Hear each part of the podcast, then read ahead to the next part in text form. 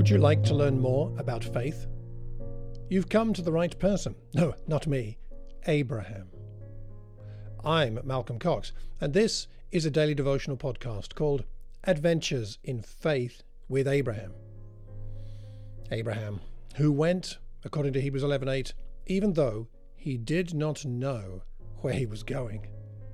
Join me as we step out on a faith adventure with Abraham. Let's continue in chapter 15, this time verses 12 to 16.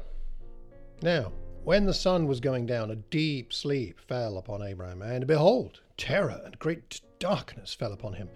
God said to Abraham, Know for certain that your descendants will be strangers in a land that is not theirs, where they will be enslaved and oppressed four hundred years. But I will also judge the nation whom they will serve, and afterward they will come out with many possessions. As for you, you shall go to your fathers in peace. You will be buried at a good old age. Then, in the fourth generation, they will return here. For the iniquity of the Amorite is not yet complete. So, what are we seeing here? We're seeing God graciously giving Abram what he needs. The word of biblical commentary puts it like this The deep sleep, the fear, darkness all suggest awe inspiring divine activity, and there's some scripture references I'll put in the show notes. And they're closely associated with the Exodus and conquest, appropriately introducing the prophecy in the next verses. So perhaps Abraham is falling asleep here, uh, in a sense that it is prefiguring his death.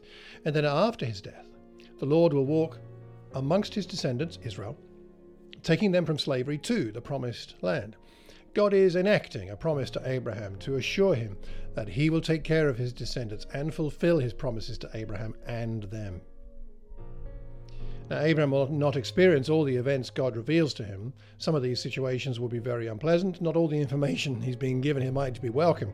Yet, although the journey will be bumpy, the end will be glorious and filled with peace.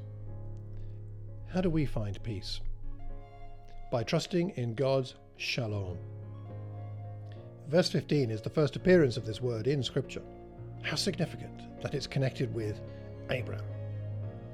The peace offered by God is not one we can conjure up for ourselves, nor is it dependent on our circumstances. Remember, Abraham saw almost none of the promises come to fruition in his lifetime. Yet, he was able to die in peace. Because? Because he knew that his God was trustworthy.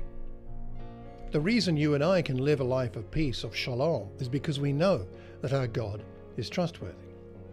As Jesus said in John 14 27, Peace I leave with you, my peace I give you. I do not give to you as the world gives. Do not let your hearts be troubled, and do not be afraid. So, our prayer point for today ask God to help you trust Him without reservation and grant you his peace. If you have any questions or feedback, please drop me a line malcolm at malcolmcox.org. Romans 4, verse 16. He is the Father of us all. Let's allow Abraham to be the father of faith to you and me. Many thanks for listening today. See you tomorrow as we continue our adventure of faith with Abraham. Take care and God bless.